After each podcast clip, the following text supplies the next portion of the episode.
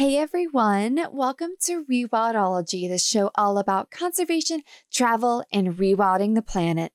I'm your host, Brooke Mitchell Norman, conservation biologist and adventure traveler. Elephants.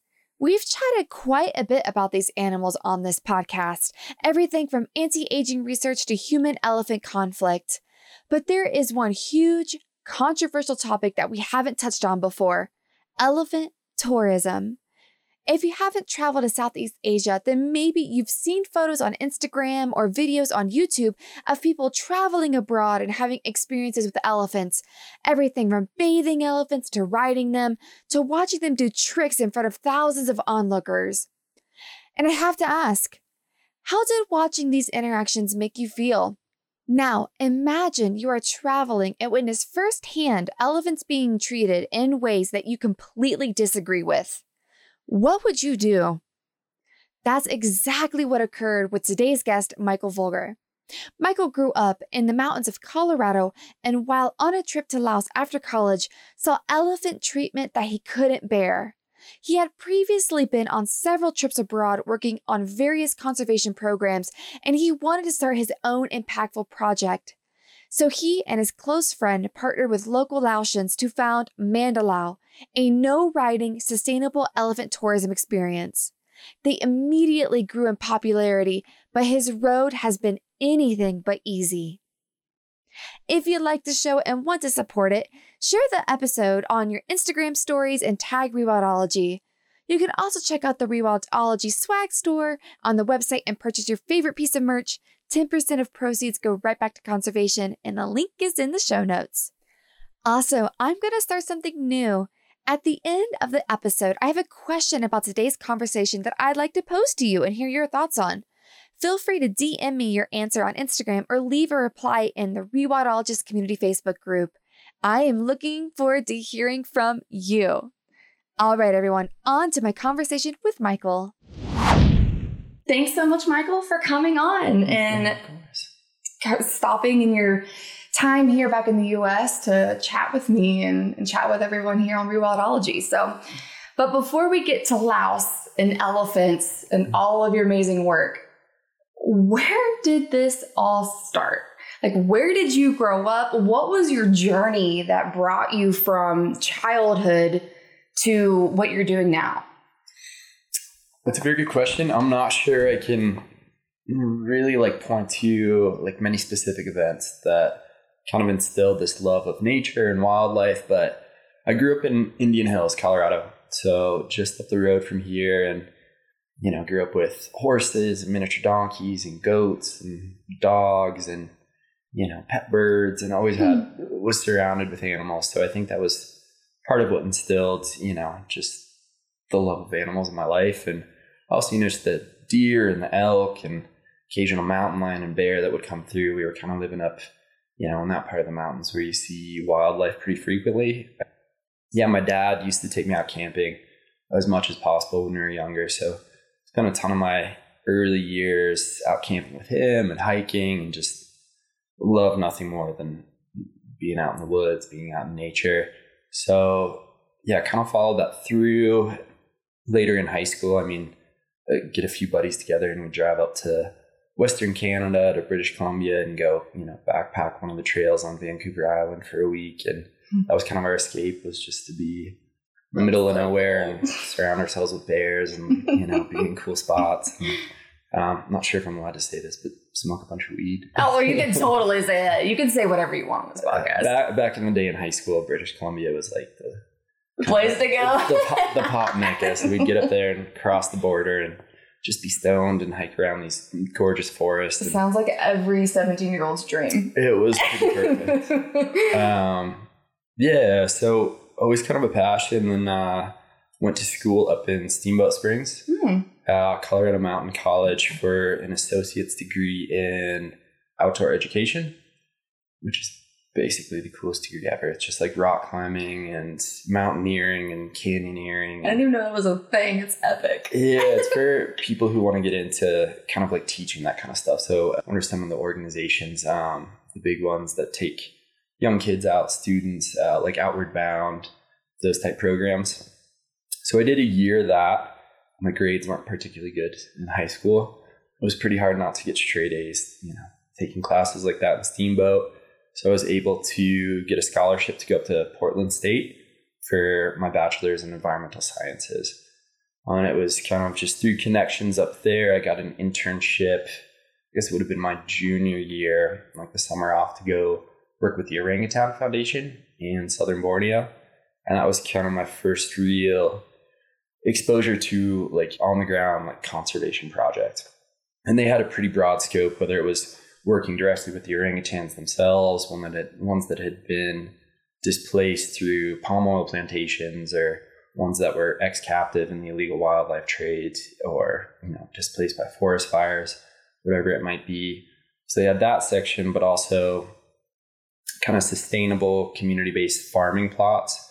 So they teach villagers like living around the edges of these parks how to compost how to basically get away from slash and burn agriculture um, so they stop chopping down trees they'd stop selling their land to palm oil corporations and actually be able to live like a sustainable life off the land without degrading it. So that was cool to see kind of full circle because there's a lot of steps in conservation. It's not just telling people, hey, you can't go into this forest and chop down a tree or you can't, you know, go and poach an animal because they don't have livelihoods. That's what they depend on. So a lot of the work they did was focused on community based development, which mm. was pretty intriguing. So went back to school, finished my degree, and got kind of a joint opportunity. And tell me if I'm rambling on. Too. No, oh my gosh, please don't stop. Keep going. Um, yeah, kind of a joint opportunity between a Denver based nonprofit called the Global Livingston Institute. Um, and they've been bringing uh, students and community leaders down to Uganda and Rwanda for well over 10 years now. Um, one of my close friends started it. Uh, so it was kind of an opportunity with them and the Mountain Gorilla organization. So we kind of oh. partnered together and spent a good amount of time there, about a year in between the DRC, Rwanda, and Uganda. Uh, and really, that was just based on community-based development work. Mm. So I was working with it's the the Batwa people. It's actually the only indigenous group of people in kind of Central Africa. Oh wow, really? Yeah, and one of the most displaced groups. I mean, a lot of people talk about the the genocide in Rwanda and the DRC between the Hutus and the Tutsis, and they were fighting, but the Batwa were they were fighting all both the Hutus and the Tutsis were fighting mm-hmm. the the Batwa, so they're the most like displaced, like disenfranchised group of people living in the country, and they were the ones that were still in Volcanoes National Park or Virunga National Park, where the gorillas are. They were the last ones that were hunter gatherers that when they really started implementing strict rules that no one was allowed in the park. They kicked all of them out, which, you know, in order to protect the gorillas, they had to do it. And there just was not enough space left for, for humans and elephants to kind of coexist within that area. But they didn't give them the tools to succeed in life after kicking them out. So mm. they had no education, really no even basic skills for farming, no real sense of, you know, clean water systems. I mean, they, they were used to living off the jungle. So uh, the Batwa are basically living around the fringes of all of the national parks in Uganda as well, um, around Bwindi, uh, basically all the areas that they still have mountain gorillas. And a lot of our work was farming based. It was building small schoolhouses. It was delivering basic medical care and treatment and trying to raise it to a standard where they could actually survive. I mean, I would love to say it was more than that. I would love to say thrive, but you know, with our limited resources and what we had available, it was more just giving them the opportunity to at least exist somewhat comfortably. Mm. Um, maybe not by most Western standards, it wouldn't be a comfortable life, but uh, certainly a step up from from where they were. So trying to assimilate them into normal Rwandan culture. So I didn't get to work hands on with the gorillas. That's a pretty specific field. I got to see them a, a few times. That's uh, awesome. Hiking up in the park. Um, Take some treks. I took some treks. Yeah, and that was uh, that was a very eye opening experience to say the least. It uh, some pretty traumatic things that I had to had to see and had to. Do you want to share any of those? Um, it, probably not in too much depth. Okay, Not yeah. stuff I like to really um, rehash too much, but uh, just uh, extreme poverty uh, to a level that I don't think exists many places, and just uh, I don't know if I'd call them like human right crimes. Not necessarily a crime, but just uh, it's some pretty heartbreaking stuff. Mhm. What what these people were living through. Um, so I like to think that we made somewhat a, of a difference there, help some people's lives, and you know, at the same time, it is in order to protect the forest and the gorillas, and you know, give them the opportunity to not go into the park and chop down trees and you know go poach animals or gorillas, whatever it is. So yeah, it was kind of like an all-inclusive conservation project. Um, after that, I came back to the states for a little bit. Was working some random jobs up in Alaska, um, tour guide and mountain bike tour guide, and just kind of random stuff. And I had fallen in love with Southeast Asia after uh, working with the Orangutan Foundation. I traveled around for a few months, and yeah, I went to Laos, and I fell in love with the place. I mean, Southeast Asia has been like a tourist hotspot destination for about decades and decades. So, you know, Thailand, Vietnam, Cambodia to some extent, they're all very well traveled. It's not a, you know, and it's changed the culture in those countries, I think, pretty significantly. There's a lot more Western influence, a lot more of the travel experience is catered towards Western comforts. It's not a, you know, you go to Thailand and I feel like oftentimes you meet one of the locals and they're smiling at you because they know it's good for your econ- their economy. They know Mm. it's money's coming in. Whereas I think Laos has remained off that beaten path for travelers, and the smiles are still ge- still genuine. Mm. They're still like, "Oh my god, you want to come and see our country?" They're like so excited to amazing. to to meet like a foreigner who's you know they want to talk they want to like so it's it still remained like still kind of has its core essence you know it's traditional like styles um and yeah saw some went to an elephant sanctuary there and it was just awful you know all the elephants on short chains are the ones that weren't you know whole families on their back and they just do these repetitive, you know, little loops with the elephants and the hot sun and whole families on their backs. And it was not, they weren't rescuing the elephants. It was, they were turning a profit, like bringing through tourism. And it was all very disingenuous and heartbreaking Mm. to say the least. So I didn't have experience with elephants before, but I really wanted to get out of the US. I wanted to kind of start my own project. And that was kind of eye opening. It's like, you know, there's certainly this can be done in a much a much better way, a way that's actually good for the elephants, and that's kind of what spurred uh, me and one of my really good buddies to start investigating. We spent I don't know six months traveling the country and looking for land and making contacts and figuring out the legalities of opening a project there. You know, it's a pretty strict communist government. still, Yeah, how did that's actually one of my big questions. Like, if you wouldn't mind diving into that a little more, how did how did you do that? How long did it take?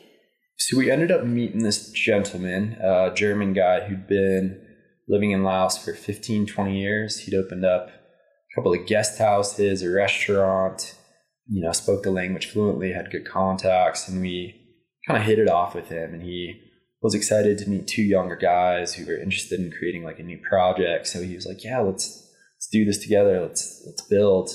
So he kind of like got us the the fast line into procuring business licenses and foreign work permits and you know helping us find land and dealing with all of the all of those issues that we really didn't have any experience with. Mm-hmm. so he definitely helped us move things along quite quickly. I won't go into it in too much depth but it came apparent like kind of right when we were opening up that his primary focus was making as much money as possible and didn't care so much about the elephants themselves. Uh, so our relationship ended fairly quickly after it started. Uh, so he's no longer part of the organization. Did you have to like buy his, his portion of the business? Is that how you were able to like cut ties? yeah. Mm. So we bought him out of the company. One of my other really good friends who grew up here in Colorado as well uh, was able to purchase his shares, Oh wow. and he's uh, he's over there now, kind of overseeing things. But he's been with us for yeah, four years now, four or five years. Um, so it's kind of like a, I guess I consider them my family, like Yeah. a couple, couple of my best friends. So it's like a, like a little family business now. Um, but yeah, I mean, it's, you know, the government is open. They want to increase like economic revenue coming through the country. So they are open to foreign investment and having people come in and things that will draw in more tourists. So that part isn't exactly the most difficult, but it's our concept of what we want to do with elephants. And it's significantly different than what's traditionally done with elephants in Laos. So that's really where the fighting has begun, or the Mhm. challenges have, you know. Um, we can get into this in a little bit more, but the, the training aspect with our baby bull, you know, we had letters from the prime minister's office that we had to send him down for traditional training and breaking process. It was a legal requirement, even though we owned him, it was our elephant. Of course, we refused, but that's, you know, stuff like that. And they didn't really understand the concept of doing something for the elephants. I think they thought we were just, just some random Westerners coming in who wanted to do something different. They didn't understand the concept of treating elephants ethically. And now that we've started doing it, in some ways it sheds bad light onto all of the other elephant stuff that's going on. Mm. So it's raised tensions that they're almost like coming at us saying that like because we're doing this, it's saying that they're doing it the wrong way. So we've been faced with some backlash in that manner. Mm. Oh yeah, we'll definitely get into that Yeah. because I can I can see how that. I mean, anybody who's breaking norms and big changers, they're always going to face you know some some resistance, and I'm sure you've seen tons. But but before we get into that, Hmm. let let's take it back a step. So how did you acquire the land that you're on? Like so, so let- let's talk about more about Mandalao itself. So Yeah. what is the facility that you've put together? How did you get your elephants? hmm And then what are the interactions or the tourist encounters that you have put together? For sure. So our land is kind of divided into three separate parcels. So we technically, as a, a foreigner within Laos, only Lao nationals can purchase land. Um, so we found a place where we wanted to build kind of our restaurant and like greeting area for for guests. So all of our tours involve you know coffee and an introduction in the morning and lunch back at the restaurant. So that's kind of like our main hub. So we do own that land. It's in one of my good Lao friends' names and we have a 50 year rental contract with him. Uh, the rest of it, we got probably about 50, maybe 75 hectares of land that we rented directly from the village. So we sign off, I think it's every three years, we renew the contract, and it's just, uh, yeah, village land. So primarily forested and nice uh, grazing, eating grounds for the elephants, and where we do a lot of our, our treks with the elephants, walk through the paths up there. And then probably, and this is one of our biggest headaches, but we had to rent the rest of the land from local villagers. So we probably have, I don't know, 30 different contracts Oh with trails and, you know, little parcels of land that we've pieced together into this big area. So yeah, one privately owned, the rest village rented, and then the other rented from all these different villagers. So that was quite challenging, but we so when people come to Luang Prabang, for the most part, travelers, they want to see Luang Prabang. It's the ancient capital. It's a UNESCO World Heritage Site. It's this little peninsula in between the Nam Khan River and the Mekong River, and it's this French colonial architecture mixed with uh, I'm going to forget the exact number, 13 or something, uh, ancient Buddhist temples. Oh my gosh, this sounds amazing. Yeah, super mountainous. Like it's it's gorgeous, and it's just got a it's really own unique vibe and, and style to it. So it's uh the main tourist destination in Laos, and most people that come to Laos they really just fly out from Thailand. They'll fly directly to Luang Prabang. They'll spend three days there, and that's their experience in Laos. It's a pretty hard country to to travel in general if you don't have a lot of time and if you're you know not willing to spend you know 10 hours 12 hours on a bumpy hot bus ride to get somewhere it's not for a lot of travelers um, so we wanted to do something close to Luang Prabang, where we know most of the tourism like comes through that area. So we're about 30 minutes outside. Found this this gorgeous area. I mean, surrounded by mountains, right on the rivers. Uh, perfect for the elephants. And yeah, still, you know, when most people have three days there, if we do like a half day, a full day, we can, you know, take them away from one day from the city to to come and experience our project. So that was one of our keys in looking for area. Yeah, and I used to go starting about our program. So we kind of picked the area first, and you know, elephants are like any creature; they need exercise. So we figured out we've got a handful of different trails and trail systems that we go through. But for the most part, we want the elephants to walk at least like five kilometers a day. Even when we have no guests, the elephants still go out and take this walk. They can't just uh, sit there and eat food. Hang out. yeah. So there's this gorgeous little stream called Hoi Nok uh, right by our place. Um, that's kind of one of our main trail systems. We walk up the creek and it's nice and cool and shaded. The elephants always have water. So there's tons of food around there. So they're grazing like the whole time. So we kind of started with that and then figured in the second piece, which would be tourists, and honestly gave a lot less consideration to them wanted it to be for the elephants first, like a place where they were comfortable, um, you know, plenty of food, nice habitat, just let them tear down trees and be elephants, eat bamboo, and basically would just let the guests walk behind the elephants. Yeah, we have some special boots that we provide because it gets pretty muddy. There's plenty of leeches and bugs and mosquitoes and stuff out there, but it's uh yeah, it's a jungle track, so it's not a you know, it's not too steep or anything, but uh, it's you have to be the right person for it. Um, you have to be ready to go out into the jungle and get muddy and get some mosquitoes on you, and you know, be in the elephant's habitat. So yeah, we do we do half day tours, which is you know, pick you up in town. Our guides will, and yeah, about a thirty minute uh, van ride out to the property. Uh, our guides will kind of they're all just absolutely amazing. All all from Lao, and you know, I've been working with elephants for countless years. Know tons about it. Know tons about the area. Give you kind of an introduction on the drive out, and our our elephant master who helped us found it, Prasop Tipprasert. He started the Thai Elephant Conservation Center oh, in oh, wow. 1989, which was the year they that Thailand outlawed the use of elephants for logging. So there was a huge influx of captive elephants with no work, nothing to do. So the government actually propositioned Prasop to build a facility, to build a new industry for elephants that were wow. now out of work. And that was kind of the basis for elephant tourism as we see it today within Southeast Asia.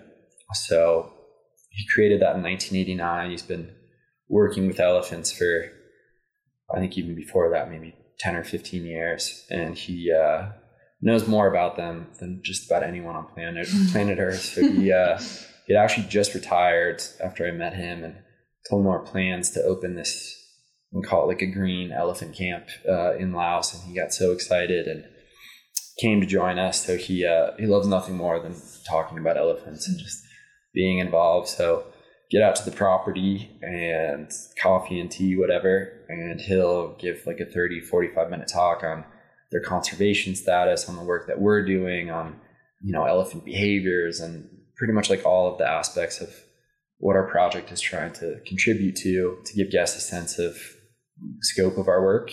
And then uh, cross the river. So our restaurant's on one side of the Mekong, and then the elephants are all on the opposite side. So cross the river with baskets of bananas and do a meet and greet. We keep the groups really small. Um, maximum is six people, always with two elephants. They don't like to be alone. Um, we don't want to overwhelm the elephants. And we want it to be a personal experience for the guests as well. So yeah, that first interaction is, you know, and the elephants know it. They're used to the routine. So when they're coming down, they know there's two baskets of bananas just waiting for us. they come trotting down the trail full speed. They're they're ready for their morning treats.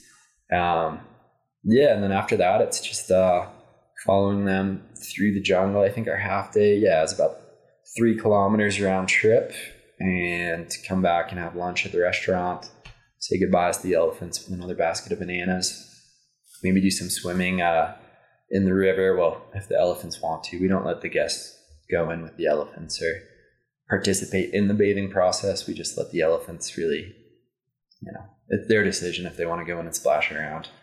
Yeah, and then the full day heads out another probably about four kilometers, and we do like a local lifestyle style lunch out in the jungle. So it's just a more extended period with the elephants. Yeah, it's it's really simple. It's basically just meet the elephants and and let them walk, and it's it's been pretty amazing to see how the elephants have shown their appreciation after you know spending. I, I guess this would segue into the next one is uh, the original five elephants we got all came directly from the logging industry, uh, which is slowly dying in Laos. Technically, it's illegal as of like two years ago, but it people still do it. Illegal. exactly. Yeah. Um, so yeah, we went down to one of the logging camps, spoke with the owners, and were able to get uh, four adult females and one six month old baby boy. Um, him and his mother came together so they were pretty skeptical at the start, but uh, yeah, convinced them it was a good place. Um, so we brought the elephants up, and you know they were very very different animals. They're you know used to being controlled with force, hooks and hammers. They're used to to hard work. They're used to you know really no medical attention. They're used to you know lack of food, lack lack of water. So when they came to us, it was like this kind of paradise. But they were all terrified. You know, I couldn't even really approach one of the elephants. Mm-hmm. They, you know, get scared. If you, you know, move a hand quickly, you could see their eyes just close. You could tell they'd been abused. And it took some time, but not too long. But within, you know, a couple of months, they were just completely different creatures, just so relaxed. I mean, an elephant, you can tell by kind of like their their body movements, just flapping ears, their tail swinging back and forth. You can tell when they're relaxed and like comfortable. And they'd start approaching you and it was just a completely different atmosphere. So they you could tell they appreciated the, the change in their lifestyle and coming to us. And now they're just spoiled rotten. They multiple baskets of bananas uh, so yeah i mean that's kind of uh, how we started and then um, as we started getting more. So we're primarily funded through the tourists that we bring out to the property. We never do like loops with the elephants. Uh, it's just one group of elephants. We'll go out with one group of people for the day and then they're done. We're not like doing circles. We have a very limited number of people that we bring out every day. But once we started getting some recognition and people really wanted to come to see us, we, you know, before the pandemic, I think we were pretty much booked out like six months to a year in advance. Wow. So it was working. So we actually, you know, we're certainly never going to make much money off of it, but we had enough where we kept going out and rescuing more elephants and we were up to 13 rescues and just, you know, had people coming through and yeah, unfortunately with COVID-19, we'll get into that in a little bit, but, uh, you know, without that revenue being generated, you know, it's incredibly hard to care for elephants, certainly in the way that we set out to care for them. So eight of the elephants that we had actually ended up going back to their, their home province to live with uh, back in their, their villages that they came from. We can still go down and do vet checks and check on them at any time. And as soon as we get some revenue coming back through, we plan to bring them all back. But that's been pretty pretty heartbreaking. Mm-hmm not have them with us. But yeah, I don't know if yeah. that answered any. No, it did, and I think one maybe one thing to clarify too. So, how, how many of these elephants do you own versus how you said they go they go back to their home province? So, does Mandalao essentially rent them and house them, or what is that relationship with a lot of the elephants that you rescue? So the majority we do rent. We own two of them. One was donated to us, and then we purchased the the baby boy. He's really the the focal point of our elephant reintroduction program back to the wilds. Um, I talk about that more as well. But yeah, so you know, in a perfect world, we would have been able to just purchase all of the elephants outright. That would take a lot of capital that we just don't have. So yeah, it's pretty commonplace to rent elephants from their families, the people that own them, and sometimes it's you know three or four families that own one elephant. and there can be some positives and negatives to it. I mean, obviously, the negatives being they're not our elephants. We can't make sure that they're going to stay with us forever. If the owners change their mind, it's their elephant. They can take it back. So we sign five year rental agreements that they are to, to stay with us for that five years at the minimum, unless we extend it or sign another contract. It does have some positives. You know, it's especially in a culture that's it's a very poor country. So you know, when you own an elephant, if we were to just buy it, say it's thirty thousand dollars for a female, most likely they probably are not going to make the best decisions with that money. And even if they live in, you know, a little village, have you know really no other sources of income, you could very well see them just going out and buying a brand new truck mm. with that thirty thousand dollars, or buying another elephant and propagating the cycle of the captive elephant trade, which we also don't want to do and you know they might not even have gas to put in the truck. So we pay on average it's around eight hundred dollars per month rent for the elephants, and it actually works out pretty well for the families because you know that's enough to send their kids to school. It's enough to work on their farms. It's enough to you know do basic upkeep on their house. You know, put food on the table. So it's kind of a sustainable set money for them going into the future. Where yeah, I worry that they would yeah buy another elephant or buy a truck um, if we just gave like the full amount at once. So yeah, uh, you know, certainly the ones that we're going to reintroduce back to the wild, we're going to have to purchase because I don't think uh, any of the owners would be too happy if we just, let it, just, let them go. Go through a whole rewilding project. just so you know, in about a couple years, your elephant is going to be wild. FYI. So that's a challenge we'll we'll come to here in the future. Uh, but yeah, one was donated to us by Planting Peace, a nonprofit based out of the States here. And she is absolutely darling. Maycom, one of my favorites. I know I'm not supposed to have favorites, but they, they all have their individual personalities. Some of them are kind of buttheads, other ones are really sweet. Some are just kind of antisocial and quiet. Some are, you know, just always in your face, just, you know, wanting attention or wanting treats and just, you know, a little bit overbearing. But yeah, so we um, own two at this point, and yeah, we'll see how that progresses in the future. Mm. I think it would be really cool if you could talk about it a little bit more. You chatted about this the other night, and I would really love to bring it up. So, uh, anyone that's listening to this podcast, or most people who are you know Americans or Western society, we view elephants very differently. Just because we just love them, they're beautiful creatures. They deserve these good lives. They're so intelligent how does the local community view elephants? So with a difference in how they're being treated with you, you know, versus what whatever the norm is. Could you like really go into that and just the differences for how we might see these elephants versus just local culture? Absolutely. So Lao is known, like the historical name is Lao Lan Song. Uh, Lan means million and Song means elephant. So it's the land of a million elephants. So it's deeply rooted in their culture. And you'll even hear kids, they'll call Lao Lan Song today. It's the land of a million elephants. But so culturally, they play a big part. You know, you see all of the temples, buildings, names of restaurants, like everything has elephants in it. When it comes to actually their interactions with elephants, that's when it starts to change, like w- with actual living elephants. And in that sense, I think really the traditional kind of view there is their livestock. You know, it's not much different than a water buffalo or a cow or or whatnot. You know, the elephants are used for timber log or you know logging and timber export. Like they're they're animals for for use, and I think that goes back for for centuries, if not longer.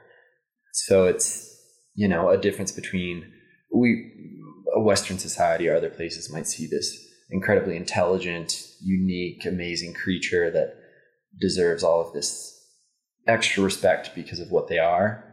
Whereas I think to the Lao people, it is still very much just an animal that is to be used for you know practical purposes that can help out you know help help out humans. I don't think with some of our staff, our guides, the ones that are you know more well educated, they can understand the difference between what we're doing and another you know say riding camp that's nearby us that's primarily based to you know Chinese tour groups that just want a 15 minute ride that you know is not focused on the elephant's well being or whatnot. So some people do get that, but for the most part, I I don't think most people understand the most Lao people don't understand the difference between what we're trying to do and what the camp right next to us is trying to do. Mm. They see we have customers, they're like, oh, well, you know, these you know travelers want to come in and walk through the jungle and just stare at an elephant, and that's fine. But I, you know, I don't I don't think they think about it on like a much deeper level than that. And just with animal welfare, you know, really in general within Laos, it's very different than most more developed countries like ideas of it. I mean, you know, dogs running around stray, they, you know, they'll feed them like they're kind of pet dogs, but they're not allowed in the house. You know, they're not going to go up and like pet a dog and give it love or anything. And chickens and you know, little pigs, like all the it's just running through the villages. It's just uh, waiting to get eaten, basically. So they don't have that affection for animals like we do. So I think that's very much cultural as well.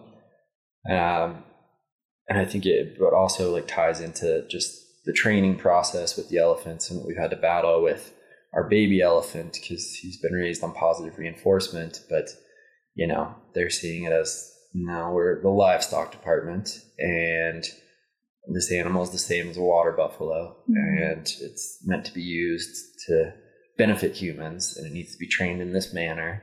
Yeah, so it's there's a respect for elephants there. People certainly have.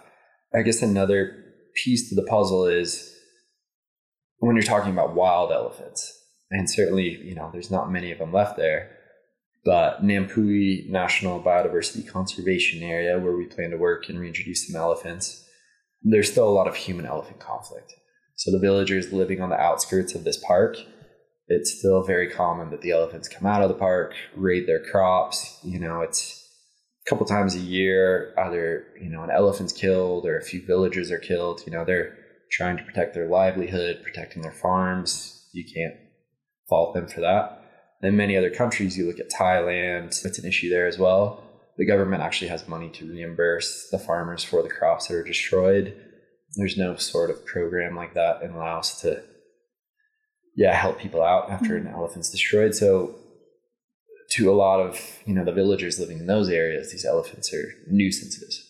You know they want them gone. They'd be just as happy if you know all the wild population just disappeared. So yeah, there's a big difference between captive and wild, and yeah, I mean I would say in captivity they're still pretty rare in captivity. I mean, yeah, they say 500 to a 1,000 elephants left in Laos, and that's both wild and captive. I think there's probably about 300 captive and probably less than 200 wild mm. um, from all the people I've talked to, like the best estimates. But a lot of people, especially if you grow up, you know, in the Luang Prabang or Vientiane, like one of the big cities, a lot of these people have never seen an elephant before, like an actual live elephant. So we bring out like student groups and classes and monks from the monasteries, and uh, they're all you know super excited to see elephants, terrified. You know, Understandably, they're, they're, they're big creatures. yeah, so I I think while elephants are deeply rooted within the culture, they're still kind of uh, an enigma to, to most Lao people. They're still almost like a foreign concept. Mm-hmm. Like most people don't have like real hands-on experience with them. So it's a bit of a disconnect between what it means to Lao people and what is actually happening to them mm-hmm. and mm. how they're being treated. Yeah. I think this would then be the perfect segue. So you mentioned it briefly a moment ago. So it sounds like the way you are now treating elephants and starting this new ethically way of you know, taking care of them is starting to maybe ruffle some feathers. I would love if you dove into that a little bit more. What is starting to happen now? Maybe some conflict between you and maybe just culturally speaking, or with how you're saying, like, hey, this is actually how you're supposed to treat elephants. Yeah, we've seen some positives and negatives. you know, the camp closest to us, I'm not sure how many elephants they have now, but uh, there is a growing market for tourists who want to experience elephants in an ethical way. I think it's becoming more like kind of common knowledge that, you know, riding them or being in a place that doesn't really care for the elephants is it's almost becoming taboo for a lot of western travelers which is a really good thing so i think you know at the start we got popular pretty quick mm. And i think a lot of the other camps around us resented us because it was taking away from you know their revenue from the guests coming to them. So they all hated us you know? So there was no chance of like working like collaborating with any other elephant projects or anything. We were kind of isolated and you know shunned that we were these bad guys. Uh, since then yeah the elephant camp closest to us has gone full non-riding wow really? Yeah in an effort to try and get back some of the consumerism which is great it's actually becoming a bit of an issue we see it a lot in thailand that people are using not riding elephants is it's almost like greenwashing. Mm-hmm. They say, "Oh, we don't ride elephants, so we're we're ethical." And it's, it's a lot more than just not riding your elephants, but to a lot of travelers, it's hard to kind of see through those lines. Um, we're working on a documentary right now that we'll hopefully have released in the next six months or so. That is really kind of an educational experience, so people know the right questions to ask, know what to look for when deciding to go visit a certain elephant project. That is going to be so valuable. Yeah. Oh my gosh, definitely keep me in the loop on that because I want to shout that to the freaking world. Yeah, it's it's really tough if you're not familiar with elephants or if you want to call it an industry, I guess it is. It's hard to see through those lines, you know. Asking whether or not you, is your do you have a vet? Are they a trained medical professional, or is it just someone who what's their what their diet consist of? How long you know do you train them? Are they isolated from one another? Can they socialize? How much exercise do they get? Uh, all sorts of stuff. So it's not just the non-riding piece, but it is a it is a good piece. It's a great step. So it's nice to see people kind of following our lead on that. So it is a step forward for that camp to do that. As far as the backlash goes, yeah, I mean, I think it really, I keep going back to, well, I'll take it back a step. So every year they hold the Lao, um, what do they call it? It's just like the elephant festival down in Sayaboury, which is where most of the logging elephants are. It's a province in Laos. And, you know, traditionally it's meant to explain to the Lao people the importance of elephants within culture, talk about, you know, their endangered status, but in more recent years, it's really just become like an auction house for, you know, Chinese people coming in who want to buy these elephants illegally and bring them across the border. But yeah, so technically the elephants, even if you own them, they're still property of the Lao government. They're mm-hmm. still, they still own, Lao still owns them. So this elephant festival is a horrible, horrible place.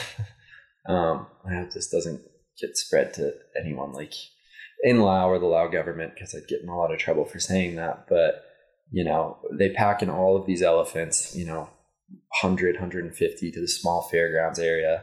No trees, burning hot sun, piles of trash, all the elephants on short chains. They do short rides. They do a, a show with fireworks and stuff, and it's awful. So mm-hmm. they have always wanted us to send our elephants down to this festival to participate, which we've never wanted to do. Yeah. It's the exact opposite of, you know, what we think elephants should be doing.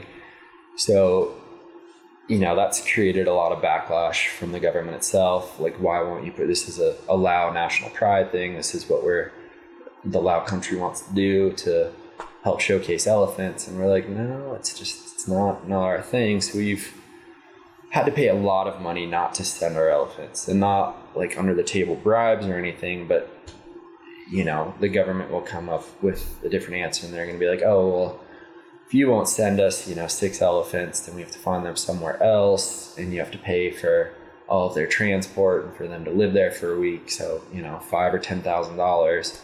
We'll have to hand them the money. Who knows if they really even do find other elephants to replace ours or if they just pocket the money. but yeah, so and that's really a big thing with the training of our baby because they there aren't too many baby elephants left in Laos. There hasn't been too much captive breeding. So they want him to go down and the baby elephants you do see there, they're spinning hula hoops on their trunks, they're, you know, standing up, they're doing like what is that, like a curtsy when you like bow mm. down. They're doing these tricks, right? And they're all dressed up and so they have been adamant they want him to get the traditional training so he can do all of those mm. tricks and go down there for it. And you know we got letters from the prime minister's office from all of these people you know big red government stamps signatures. And he was even stolen from us at one point. Got him back like two days later it was the worst him and his mother were taken from us in the middle of the night. And he was on his way to go get traditionally trained.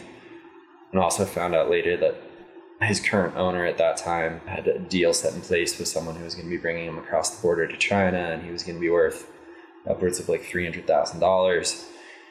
We got him back, uh, fortunately enough, and just through a bunch of red tape, you know, brought in our own trainers. Like I've been training him for five years and we were able to, to move past that. But that's most of the backlash has come from the government and just like our not being willing to cooperate with their sense of what we should be doing with our mm-hmm. elephants. So it's not so much them fighting us and saying, "Oh no, you can't just have your project and you know walk with the elephants and let the elephants be elephants." Like they're fine with that. It's more just us not conforming towards what they want to see us do with the elephants mm. outside of our project, and so it's created some challenges. I bet. And one of the other challenges that you mentioned, and you've you've brought it up a couple small times, but I really would love for you to go into it further. China. I always feel like China is just always in these conversations for some reason. Well, there's reasons, but talk about that a little bit more. Why does China want these elephants? And what is that doing for you on the possibility of purchasing any of these elephants and you keeping them? So, like, how is all of this full circle and what this issue is now? Yeah, certainly. So, once an elephant crosses into China, uh, they're primarily used for, I mean, they're entertainment purposes. So, they're either going to circuses, they're going to amusement parks, they're going to kind of roadside, just tourist attractions for rides. Uh, some drive through safari parks. But uh, in general, the idea is you want that elephant to be. Another reason they wanted to train our baby is so he can do tricks. Mm. And you know, babies are worth more because you know if you look at an asset, an elephant might live 60 years kept in relatively like good condition within captivity. You get more profit if it's if it's young. I mean, you know, if they get him when he's three years old, they basically pencil in 50 years of making money off the animal so yeah, crossing the border there super valuable, mm-hmm. um, and it's really it's just for entertainment purposes. Yeah, uh, I think I'm blanking out on. No, you're good. You're good. You're good. Um, and how and how then that's now like a thing that you have to contend uh, with. Yeah, yeah. Um, well, it's certainly it's changed the entire like value, like the market value for an elephant within Laos. We ended up having to pay an extraordinary amount to keep our baby elephant, mm. way more than what traditionally would have been market value within Laos. So, and you know, the biggest issue is so we share the northern border of Laos is borders China, and there's the border crossing town is called Boten. And it's not legal under CITES, the Convention on the International Trade of Endangered Species. You can't issue permits to, you know, move elephants across international borders. But you can make fake permits and you can give the border crossing guys a little bit of money.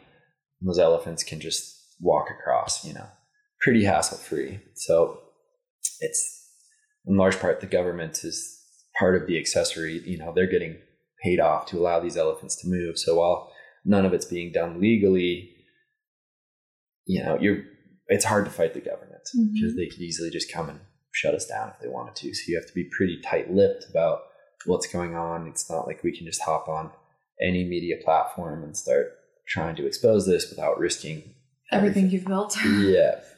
So that's that's a major challenge. Uh, yeah, it, the biggest thing is just you know the price of elephants. Like if we want to go out, if we wanted to buy, you know, these eight elephants, it's going to cost us a lot more. You know, whereas you know when even yeah six or seven years ago when I moved there, the going rate for a middle aged female they're worth a little bit more if they've had a baby, one baby before. Um, the first baby can often be a little bit more risky, whether or not it's going to survive or not. And if it's an older elephant, you know, getting into its 30s or so, and it hasn't had a baby before, the risk becomes exponentially higher. So, a female that's had one or two babies that's, you know, in her 20s is going to be worth more than, you know, a 30 year old that's never had a baby. But yeah, you know, 25 to $35,000, depending on the elephant. And now, you know, people are asking 50, 60 thousand dollars for an elephant. So you're talking about buying eight of them or however many, you know, you know, can only afford four of those if you're playing out thirty thousand. I was going to say you're easily that they're going for like sixty k for your what you have. You're easily going to be up until like half a million dollars just to even think about having your own. Yep. and then that doesn't even include you know the salaries for the mahouts. Mahouts being their their caretakers normally each elephant that we have, we have two mahouts because you know they need time off. People get sick. You know, if one of the mahouts decides he needs to leave or go back and take care of his family, whatever the reason might be, you know, elephants get imprinted on the people they work with. They mm-hmm. develop really strong relationships. So even someone who's worked with elephants their whole lives, I mean, I guess it's dependent on every elephant. Some elephants are really easy. Some you could just swap in a new mahout and it would be fine. Some really only have like one mahout mm. that they'll like listen to that they feel comfortable with. So we want to always have two just in case that sometimes, yeah, Maycom, the one that was donated to us, she's been with her mahout for almost 30 years, maybe 27 years. His name is Yacht. Uh, his relationship with that elephant, it's really hard for anyone else to work with that elephant. He's mm. almost like he's almost impossible to replace. Mm. So we do always have like, you know, the one mahout that's been working with the elephant for an extended period. We bring in another mahout that can, you know, work with that long tenured mahout and get to know the elephant really well so we can and it's much more comfortable for the elephants. The, for the most part, they don't want just some random person coming in and telling them what to do. Yeah, but so on top of the price of the elephants, I mean, everything in Laos is getting more expensive as well. Mm. I think every place in the world, just inflation is increasing. So salaries are higher, the cost of food for all of the elephants, our medical bills, the cost for the land, the cost for you know office rentals and stuff so we can actually bring people out there. So all of those costs add up. So beyond just buying the elephants it's incredibly expensive to to keep them as well. So if you're talking about a half a million dollars to to buy these elephants then you're also you know we're talking about you know a few hundred thousand dollars a year on top of that just to be able to take care of them. So it's it's a lot of money. Yeah. I need jeff bezos or you know, somebody to just buy all the elephants in laos and you know out. but it's yeah so prices are are going up mm. wow yeah i guess this might be the perfect time then to talk about covid so COVID has hit everybody around the world hard. And I feel that even the poorer countries is hit even harder. And having been in the tourism sector, I mean, I lost my job, but luckily for me, I just lost my job. It, there's so many people that have experienced so much worse. And I know that you have seen some really, you know, just awful stuff because of COVID. So, what has it done for Mandalao? for you? Um, yeah, it's been an incredibly difficult uh, stretch here for us. Yeah, Laos stopped issuing foreign tourist visas in March of 2020.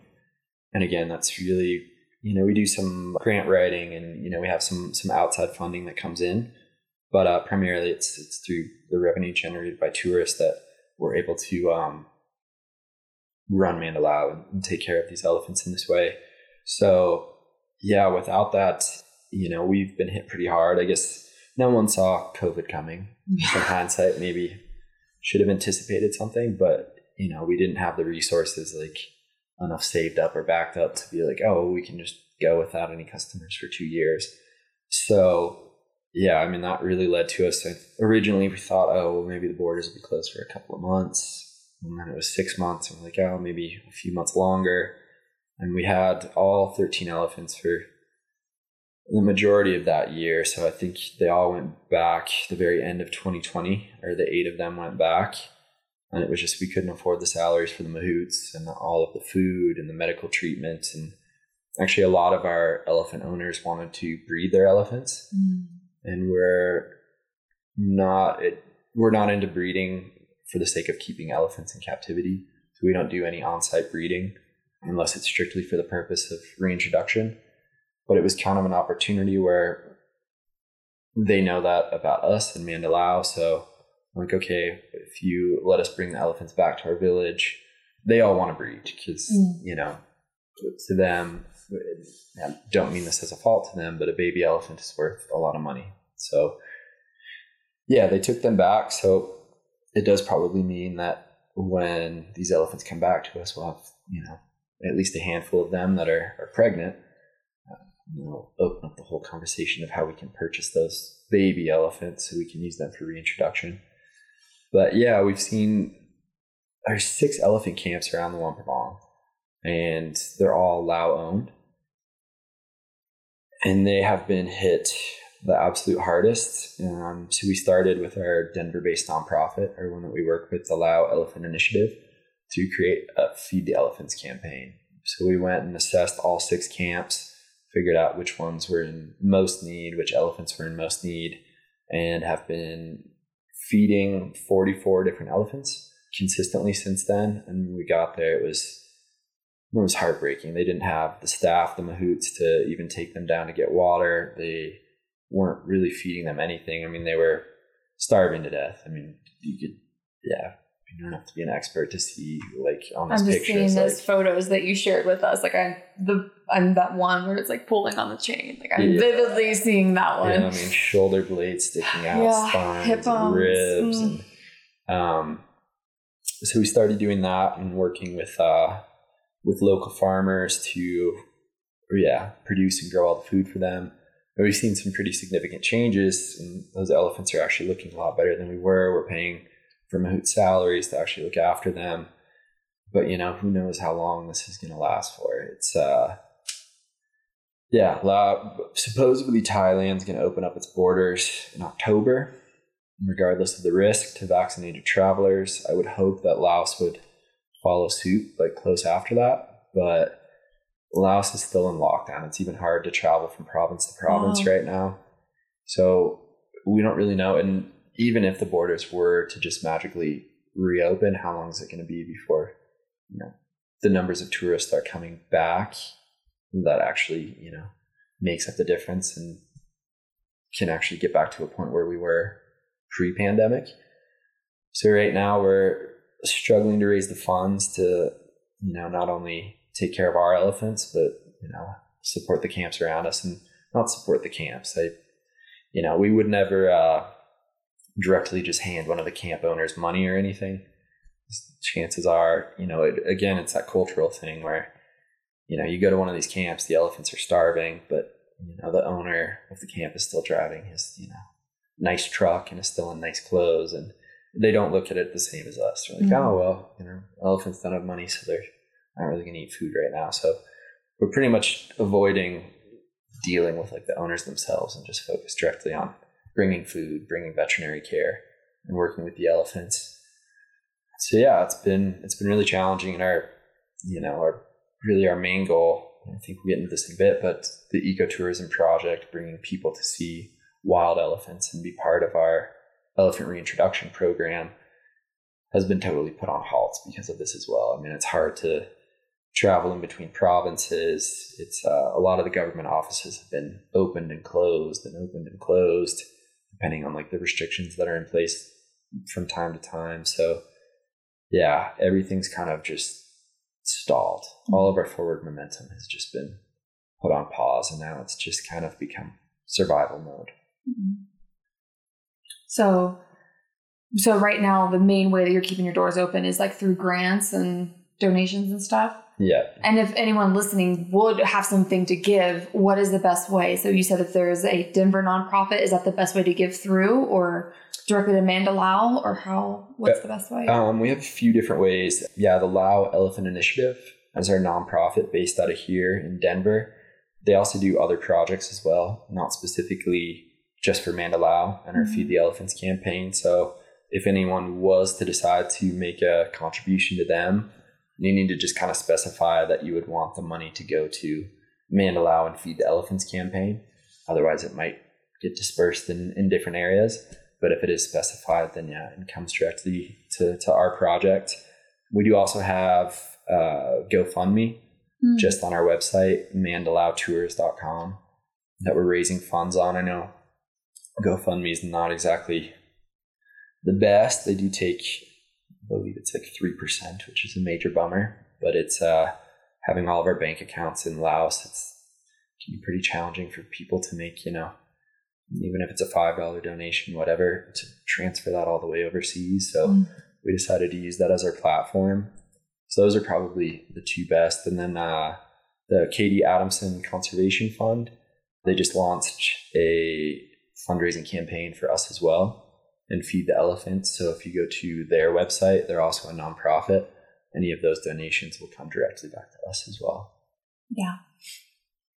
Everyone listening, you know Dave. Dave of KCF. And if you haven't, go listen to episode two because he is the bomb. Um, awesome. Yeah, he's the one that hosted the fundraiser the other day for, and all proceeds from the fundraiser went directly to you. So, Yeah. and yeah, it was a very moving fundraiser. So hopefully the people there were like, yes, let me help Michael. Sure. yeah, and I, I mean, also just on top of that, I realized after you know I just said we have no idea when the borders are really going to open and things are going to get back to normal. But you know, if people want to contribute, come out and see us. Come out like tourism plays a huge role in conservation and what we're able to do. And sometimes people think, well, the concept of sustainable travel doesn't really make sense. You know, you're hopping in a plane, all those carbon emissions, all of the waste, all of your food, like you know, it just seems like that's not sustainable. But really, projects like ours and many others around the world, they're fully based off the revenue generated through tourism. So pick the lesser of two evils, but some carbon emissions versus showing a government that we need to protect these animals. They're actually valuable. And I hate to think about elephants and money like together, you know. Uh, it's, I guess it's more of a Western concept, but like the intrinsic value Mhm. within just protecting an animal should just be inherent, but it's not in most places in the world. You know, they need to see the cash value, and that's what tourism does. So, you know, these without it, the animals suffer. So, yeah, when things open back up, like please come and see us. Yes. come, come. Oh, we're out with the coming. We're coming. Between, I already have another Nepal trip that I need to go do to go see red pandas and snow leopards. nice. And then go to Kathmandu, and then we'll just hop on over. There you go. For and I'm sure. sure Dave and Ray and Chuck will be with me too. Oh, hi, baby. oh, hi. Do you like being a part of the conversation too? Mm-hmm. She's loving this right now. Yes, you are. Yes, you are. You have anything to add? Yeah, do you want to say anything? Do you approve? oh yeah. Yeah. She's like, I'm just gonna sleep and enjoy. I'm putting her to sleep. It's not, it's not entertaining. No, if, if she was really bored, she'd be in the back room. No, she's totally enjoying all of this right now. But yeah, but when it comes to tourism, that's why I'm such a big advocate for it, and why that's the when I made my big career shift to uh, sustainable conservation travel is because it is one of the only industries in the world that puts a direct dollar value on alive and thriving wildlife and nature. Yeah. There are very few, I mean, if any, other sectors or industries that directly place value on nature and wildlife because it is about money. I mean, it really truly is. It is about money. That is the way the world works. And as much as we wish it was all about butterflies and rainbows and roses and just good feelings, that's not the way the world works. It is about money. And so to take advantage of that and put it to our use, ecotourism, giving people this amazing experience that then supports these elephants and then shows a whole entire country that you can do it different. You can do it sustainably. You can do it where these elephants have a good life and this is how we will show you how it's done and maybe even start a movement in the process with a lot of hard things along the way. There's nothing easy about anything that I just said, but for sure, for sure. But no, you're absolutely right. Yeah, it's it's one of the like key cogs in the puzzle. I mean, it's mm-hmm. a main piece towards certainly, you know, not just with you know captive. I think you're talking about just the broader scope of conservation, not just with animals in captivity, but you know, conservation of wild species as well. And that's uh, kind of our next big big step is really going to be to let's go into that. yeah, so um, yeah, Nam Pui National Biodiversity Conservation Area. Uh, no national parks in Laos. They just have it's a really long name for some reason. um, but yeah, they still have about 80 wild elephants there. We've been working with WWF Laos. They've been there for in the park for 12 years, maybe. Yeah, and just this core zone of the park that we've mapped out, and it's it's gorgeous, uh, beautiful. The Nampoon River comes through, massive old growth trees, perfect elephant habitat. I mean, uh, bears, leopards, clouded leopards, uh, white-handed gibbon, gibbons, uh, like oh all, yeah, all sorts of wildlife that you you don't see much of in Laos anymore. It's one mm-hmm. of the a few like main pockets that's left, but it's uh you know, it's a protected area, but it's not really protected. Mm without the WWF Laos being there, there'd be really like no protection at all. But they don't even have the resources to be able to fully protect the area. They've got two patrol teams that go out. They have their camera traps and stuff, but it's it's not nearly enough. How big is this area? It's just over a hundred thousand hectares, square hectares. And they have two patrol teams. Yeah. so they and this isn't savannah. This isn't flat open grasslands, right? No, no, it's mostly yeah steep mountains and thick forest. Wow. Uh, so yeah, the goal would be to get some sort of a concession or a right from the government to set up our own patrol teams. Like yeah, work with the WWF Laos since they have a lot more experience there than we do. But you know, we've identified a few different salt licks the elephants come to most every night you know, build big viewing platforms up above because you don't want to be on the ground when, you know, some wild elephants come walking through the jungle. So where we can safely observe the elephants without, you know, uh, distracting them as well. You know, we don't want to interfere, with their kind of like normal behaviors. Um, guests could go out with uh, the patrol teams and set up and check wildlife camera traps, measure and you know monitor tracks and like different animal signs that they see along the way and build like an eco lodge there. So people could spend you know a few nights within the park in this gorgeous area and you know really show the government well okay you know there's there's money to be made here. Like you could go through and you could chop down those trees or you know and then that's that. And then it's just you know a grassy field after that for a few hundred years till the trees grow back or you could build it into something sustainable that is good for the country's image that you know attracts more tourists that you know, it's, but still, it's hard to, without actually putting that into place and showing them, it's a hard thing to convince them that it's real and true. So we have a few hurdles to get past before we can, you know, get to that point. But I, I'm really confident that once we do, they will see the the upside of it mm-hmm. and be more supportive in the future. And you know, hopefully we can do it in, in other parks within Laos. And yeah, that'd be where we did the elephant reintroduction too. So that's it's a long term process. You know, it's not as simple as you know kicking the elephants in the butt and saying, "Good luck, be free." Um, you know, it's a it's a few years before the elephants are truly like acclimated towards wildlife. So you'd still have kind of that aspect of you know the goal would not just be our you know first three or four elephants to reintroduce, but it'd be kind of like a constant stream of of elephants coming in, captive elephants that we rehabilitate and put back in. So guests could also participate, like, you know, with the elephants that are in that rehabilitation program and see the work that we're doing on that front. And yeah, the park itself actually shares its whole western border with Thailand. There's three national parks on the Thai side and a no hunting zone. Actually, the no hunting zone is more well protected than Laos's national protected areas. Wow. um, Thailand does a really good job. It's kind of the gold standard for, for conservation in Southeast Asia. So there's plenty of room for the elephant population to expand there and for them to, you know, wander over to Thailand and yeah. So it's a it's a great location, but the hydropower is becoming Laos is becoming like the battery for Southeast Asia. Mm. They're putting up hydropower plants and reservoirs at just a ridiculous rate, displacing a ton of you know the wild elephant populations within Laos, not just elephants, but all the species that that call those areas home. And there's plans to do a hydropower plant uh, on the Nampoon River, right in the area that we're kind of thinking we're going to do this ecotourism project. So we're going to have to see how this all unfolds as well. But uh, yeah, so it's it's an uphill uphill battle. Mm.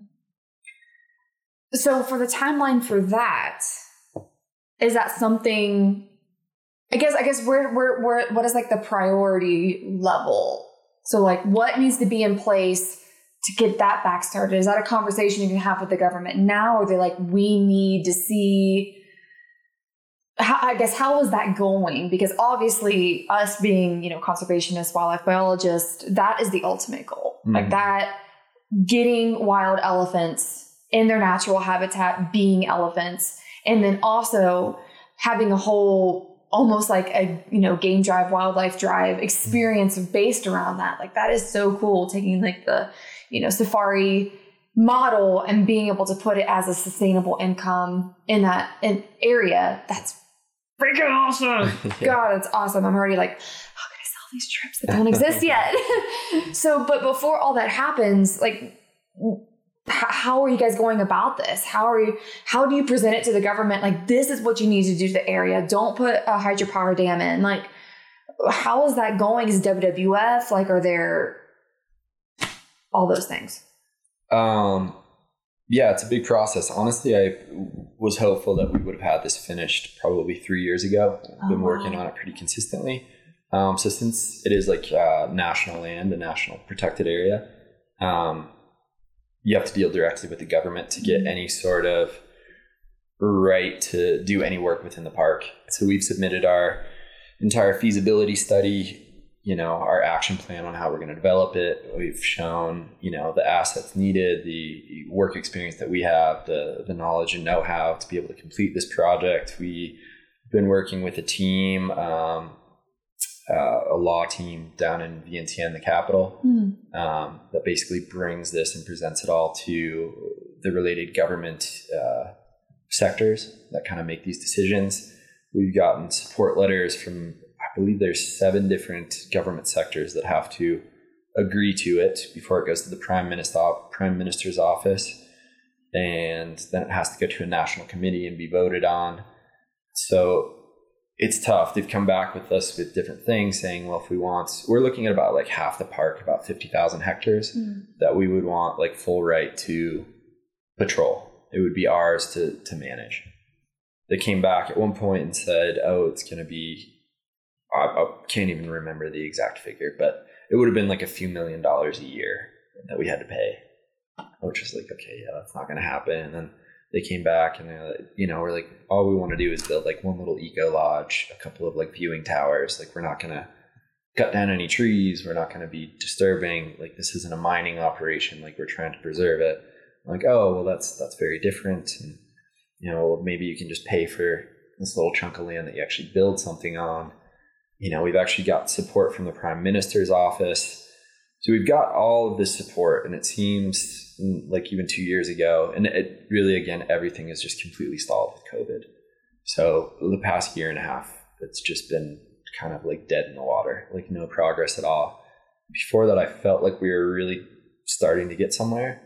And then, you know, everything just kept kind of dragging on and dragging on. And it's in the Sayaboury province where they hold the Elephant Festival, where most of our elephants are from, where we've kind of battled the government with not conforming to sending our elephants there, not conforming to send our baby elephant for training.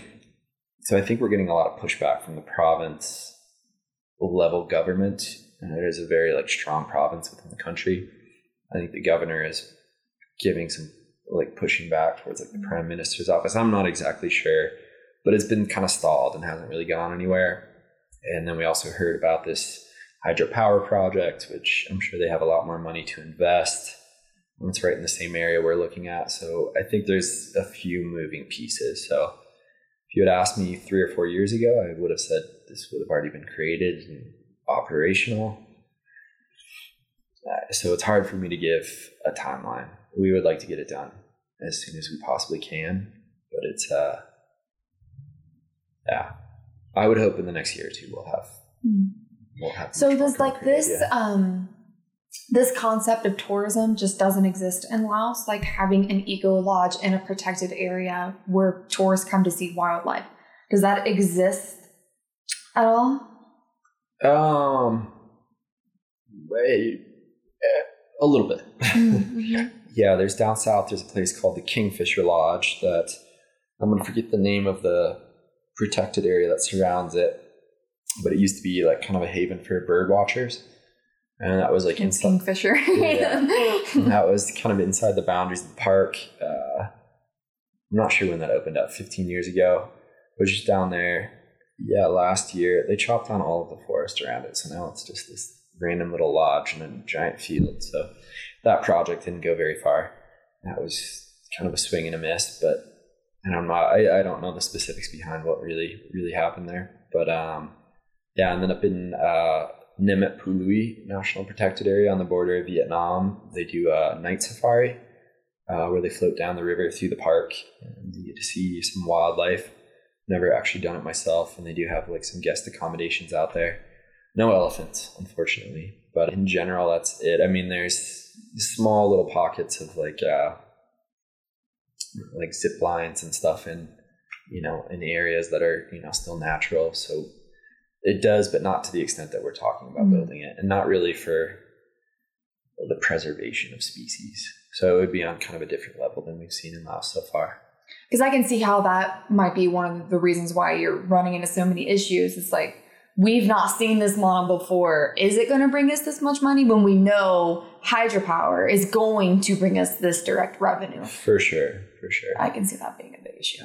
Um, yeah, so I think there's there's a few factors that have kind of yeah, fallen into place, but yeah, I think some pushback from the the local government there, even though we have support from like the central level government and hydropower and money and yeah, I think there's a lot of different pieces in place that are have slowed down the process Mm. a lot more than I So like so it's to the point now where like there's no one outside that can help it anyway. It's really just within the Laotian government itself. yes. Okay. Okay. So it's like I know some conservation travel development people. Like I can get whatever you need. I probably know somebody, but it doesn't sound like it's that's the issue. It sounds like it's purely in country getting the thing off the ground. Yeah, I mean, we already have architectural designs and Mm. like everything like submitted in our feasibility study and our business proposal and all of that. So it's it's really just getting the the approval Well, and then also find the find the money to be able to build the project. But Mm. I'm confident, you know, given the right business proposal, we'll be able to find someone who could invest the capital needed to.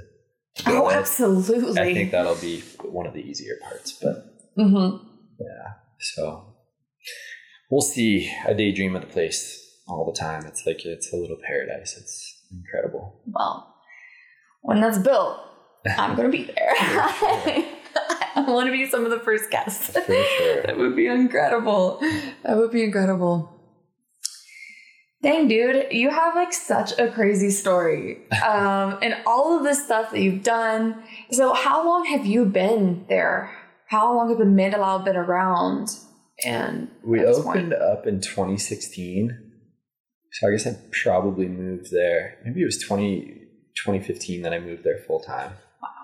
And then off and on for a year, kind of before that. Uh, like I said, we spent months like toured the whole country, like really tried to find, learn as much about it as possible and figure out the best possible place for us. Also, one where we could see ourselves living. Um, you know, it's That's a good point. it's a very rural country. I don't know what you know, yeah, 26 or whenever I originally moved there, that I was quite prepared to just do straight village life for the next you know foreseeable future of my life. So Luang Prabang kind of also maybe realized just the tourist flow through there, um, and also it's just a great place to live. So kind of did a little bit of a balancing act Mm. in between there. Um, yeah, so off and on in 2015, and then full time in 2016. So, what would you say? I, I love asking this question to pretty much anyone that comes on. In your journey so far, what has been the hardest thing that you've had to overcome? Hmm. Uh, um, I got a long list. I'm trying to think of like, yeah. I mean, I would say it's. I mean, it's it's it is with the government. I mean, it's just the challenges that we face, like the pushback, the training, just like the training's like kind of the biggest one for me, um, and just their being so stuck in their ways and not willing to kind of experiment, try this project out in the protected area and like explore tourism. Like it's it's very corrupt. So mm. you know, just the it seemed like when I we originally like kind of came up with these ideas, let's do this. I was down with the WWF all the time, exploring the part, mapping mapping out like uh, the core zone boundaries. Like it's like, yeah, let's do this. We we have this locked up. This is a great idea, and then just getting completely just like stonewalled by the government. And there's so many communist government. There's huge government. There's so many different agencies and so many different levels and like to try and like get through all of that red tape and you know you might get 20 different pieces of paper stamped and signed by government officials and then you move to the next level and then they don't agree and then those 20 are worth you know worthless and then you have to restart again so just trying to uh to get support from the government to like move forward on this kind of stuff has been mentally really stressful and mm. challenging um I would say that's it's been the biggest hurdle. Well, then on the flip side of that, what's been the most rewarding? What keeps you going? Uh, that one's easy. Mm. And yeah, like I mentioned a little bit earlier, but you know, when we originally brought up those five elephants, and it's true for all of the elephants that have come to us that are kind of shells of they were shells of what they are today, and just seeing you know these scared animals that have lived these horrible lives coming and just turning into completely different creatures and just you know opening up and becoming social with one another and you know being around people and into the water and playing. We've got this mate too. She's I we don't know exactly with all of our elephants how old they are. It's kind of like a guesstimate, but she's probably in her fifties, late forties, and she gets down to the river and she plays like she's a two year old baby, oh. slaps her truck and rolls around and floats downstream. And it's like actually behavior you don't normally see in adult elephants, but it's like she never had a childhood to experience that and be an elephant. So she's getting to live out her childhood fantasies mm. as like an adult. So the, it's so rewarding to see these elephants like actually enjoy life and appreciate their surroundings and be happy and live the lives that they deserve. Mm. So that's what that's what keeps me going for sure. That's beautiful. What is a message that you would like to share? A piece of advice or just a if there's one thing that you want somebody to take away from this conversation, what would that be? Very good question. Uh, you know, I guess kind of simply put, certainly when looking at animals in captivity, and this doesn't just have to be for for elephants; it can be even for your your little kitten right here.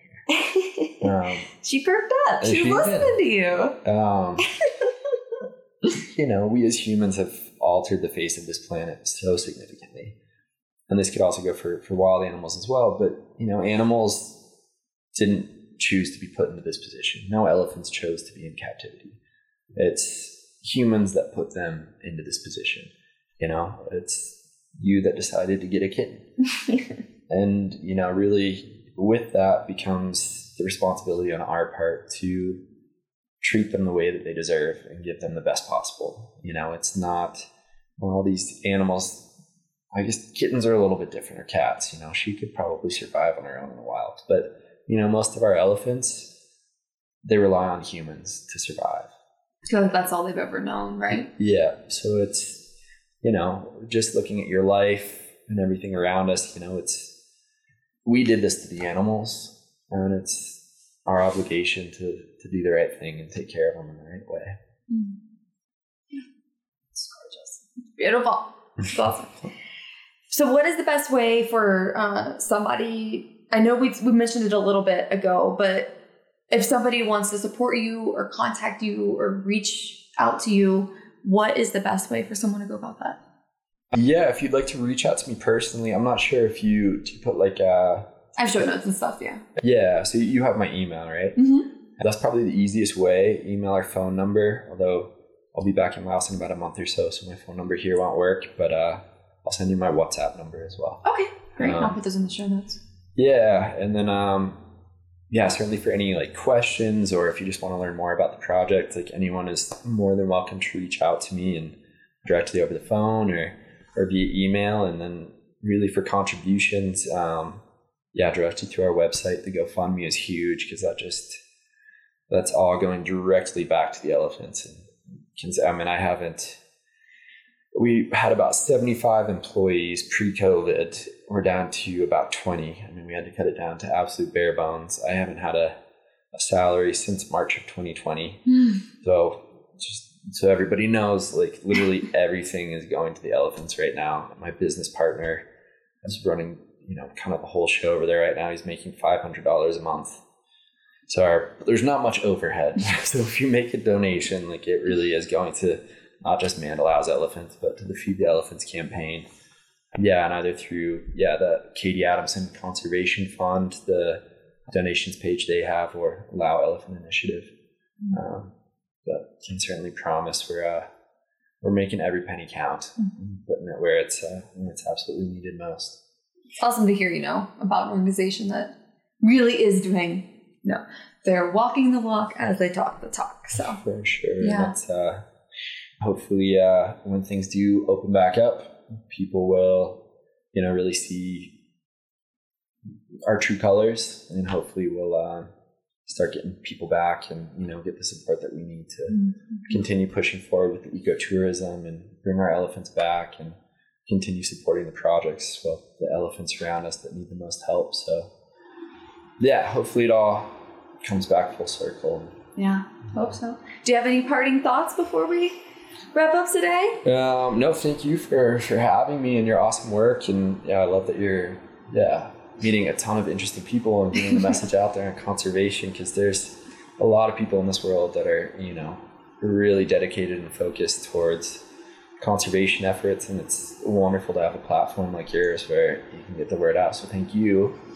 very very much. And yeah i guess uh excited to see you in laos excited You're see- going to see me in Laos. It's excited going to, to happen. excited to see everybody in laos so please uh share the message and as soon as things open up um come on out and see us and hang out with the elephants and uh yeah we can do this together but it's it's gonna take uh it's gonna take a community to be able to make this happen right i certainly can't do it by myself that's for sure Right. And that's what this awesome community is all about us supporting each other, all for the greater good of wildlife and nature. for sure Yeah. Awesome. Well, thank you so much for coming on, Michael. absolutely Can't wait thank to you get again it for out. having me Wow, what an impactful conversation. For this week's question, I want to pose this to you. And again, please DM me on Instagram or email or website. I mean, any anywhere you want to get a hold of me. I'm so easy to get a hold of. But this is the question I would love to pose to you. Have you participated in elephant tourism anywhere in the world? If so, what were your thoughts about the experience? Did Michael's stories clarify the conundrum of captive elephants in Asian countries? All right, everyone, reach out to me. Let me know. I would love to hear your answer. Hey, thanks again for listening to this episode of Rewildology.